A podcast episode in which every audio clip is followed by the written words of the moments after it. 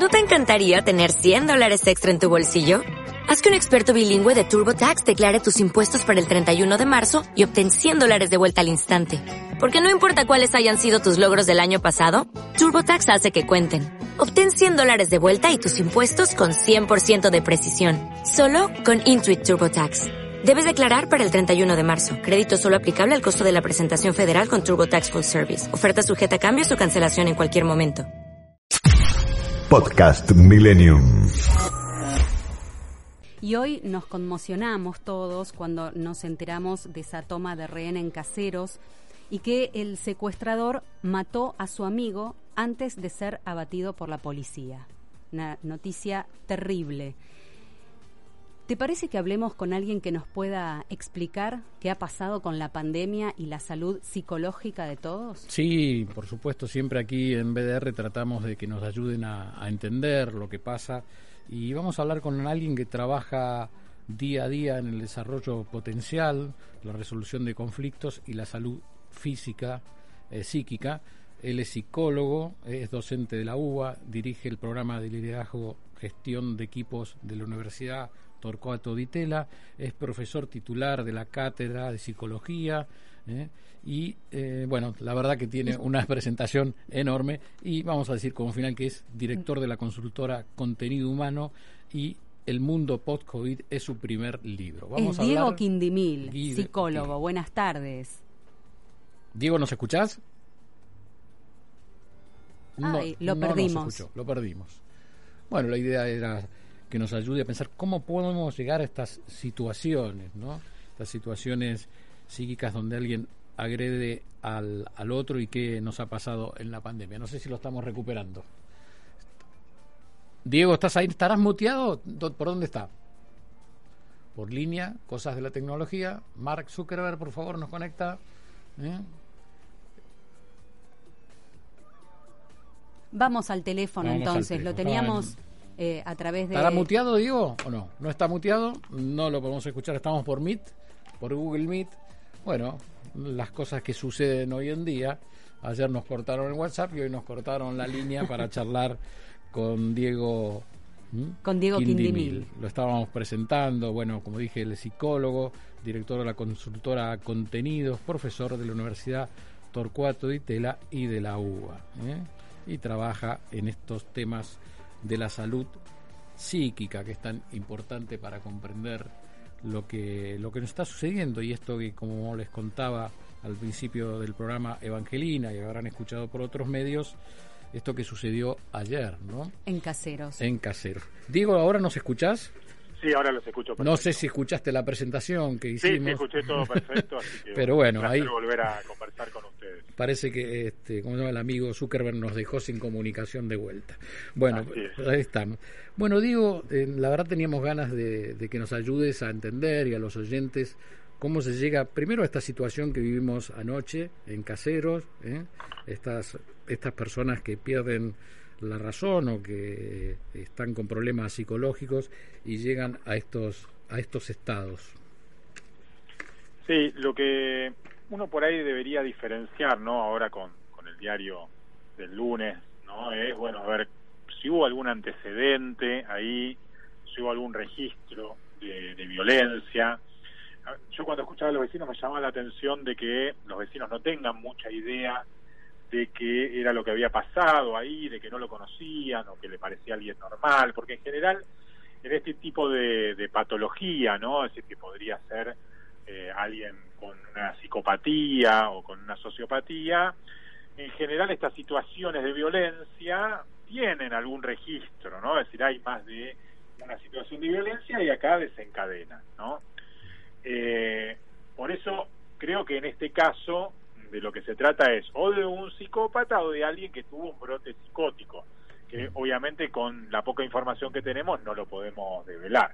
Mm. También la pandemia tiene estas cuestiones, ¿por qué? Y porque estuvimos mucho tiempo encerrados, digamos, ¿no? Y entonces el encierro, ¿no? Hay que ver qué situación disparó en este hombre. Creo que uno de los testimonios decía que se estaba preparando para la tercera guerra mundial y que por eso tenía ese, ese arsenal, con lo cual también podríamos pensar justamente que se trata de esto, de algún tipo de brote psicótico, ¿no?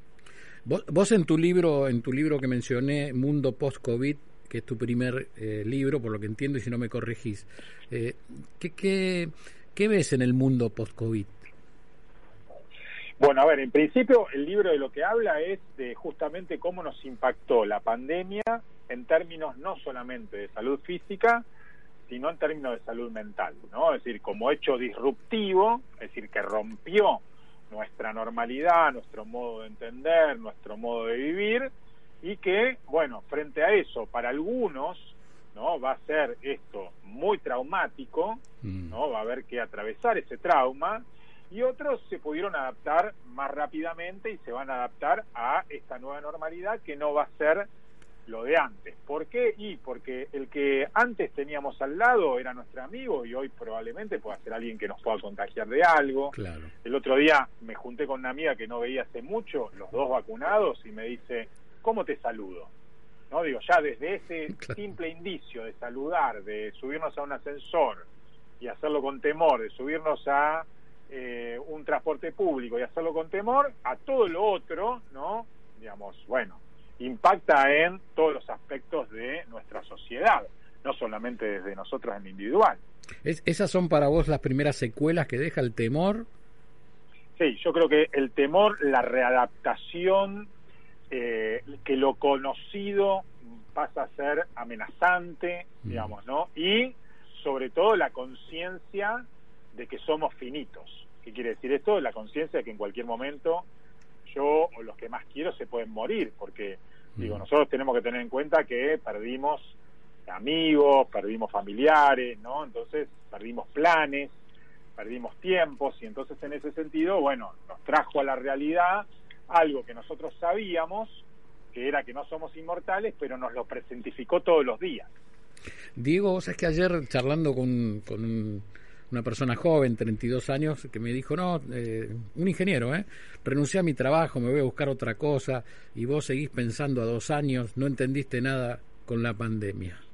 No supe qué contestarle, pero me parece que en una parte de la juventud está ese sentimiento, ¿no? decir, ustedes siguen pensando como a la antigua y nosotros pensamos a mediano o corto plazo.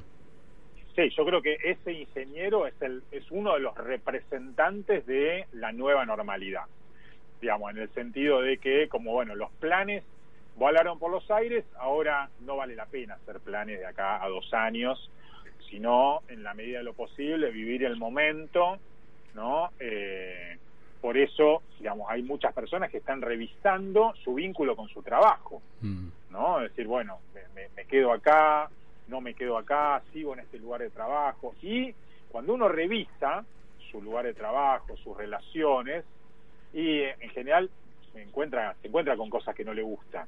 Y cuando uno se encuentra con cosas que no le gusta, quiere cambiar. Y entonces ahí es donde, bueno, la, la vida de uno se empieza a convulsionar, ¿no? Porque mm. todo antes parecía que funcionaba hasta que apareció la pandemia y te hizo dar cuenta de que eso que vos creías que funcionaba ya no funciona más.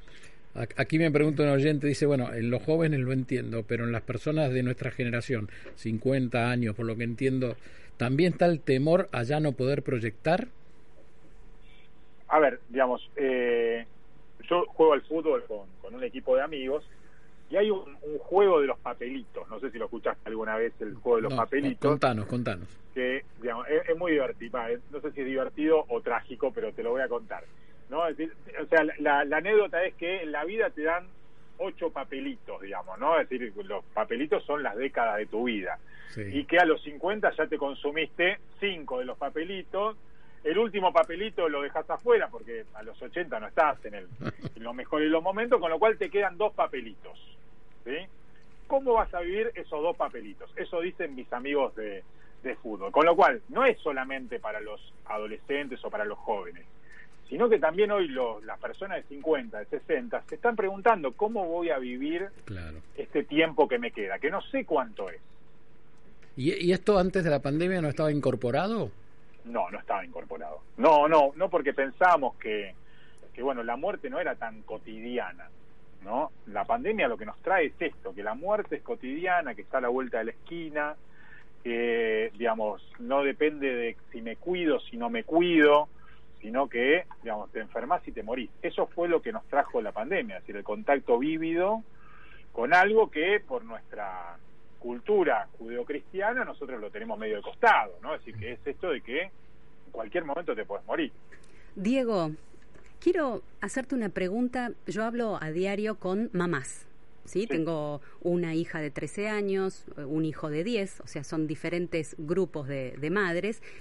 Em, hay personas que no quieren volver a la oficina, hemos escuchado el, famoso síndrome de la cabaña, pero en el caso de las mamás, en el caso de las mujeres, necesitan volver a la normalidad porque realmente se complica mucho estar trabajando con un bebé a UPA, eh, ayudando con la tarea, cosas que antes se podían organizar de otra manera.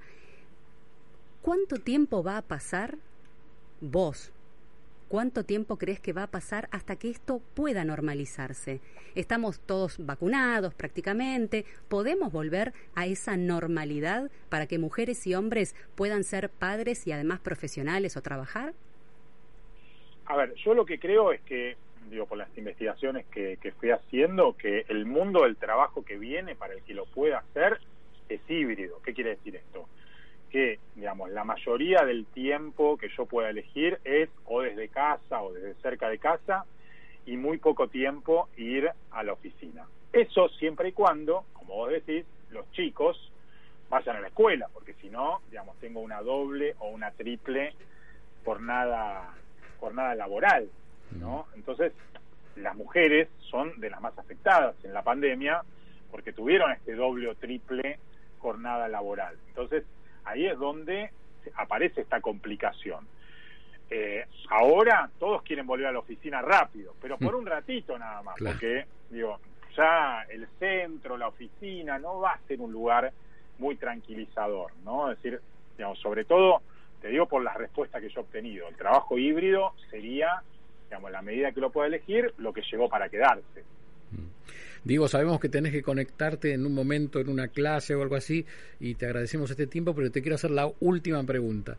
¿Está estudiado cuánto tiempo tardamos los seres humanos en olvidar estas experiencias como la que acabamos de vivir o estamos viviendo con la pandemia? Yo lo que creo es que, digamos, esto no se puede medir desde la perspectiva general. Yo creo que hay, desde la perspectiva social, un antes y un después de la pandemia. Mm. Así como hubo un antes y un después de eh, el atentado a las Torres Gemelas o un antes y un después de la caída del muro de Berlín, esto, digamos, es mucho más fuerte porque afecta a todo el mundo, ¿no? Entonces, digo, me parece que va a haber un antes y un después que va a dejar una huella que no sabemos cuál va a ser esa huella, pero digamos que vamos a tener que vivir con esa cicatriz, para decirlo de alguna manera. Diego Quindimil, muchísimas gracias. Sabemos que te robamos este tiempo, te vamos a volver a molestar porque es nuestra costumbre. ¿eh? Así Siempre es un placer conversar con ustedes. Todas las veces que ustedes quieran me pueden llamar. Muchísimas gracias. Charlábamos con Diego Quindimil, psicólogo, director de la consultora Contenido, profesor de la Universidad Torcuato de Itela y de la UBA. Podcast Millennium.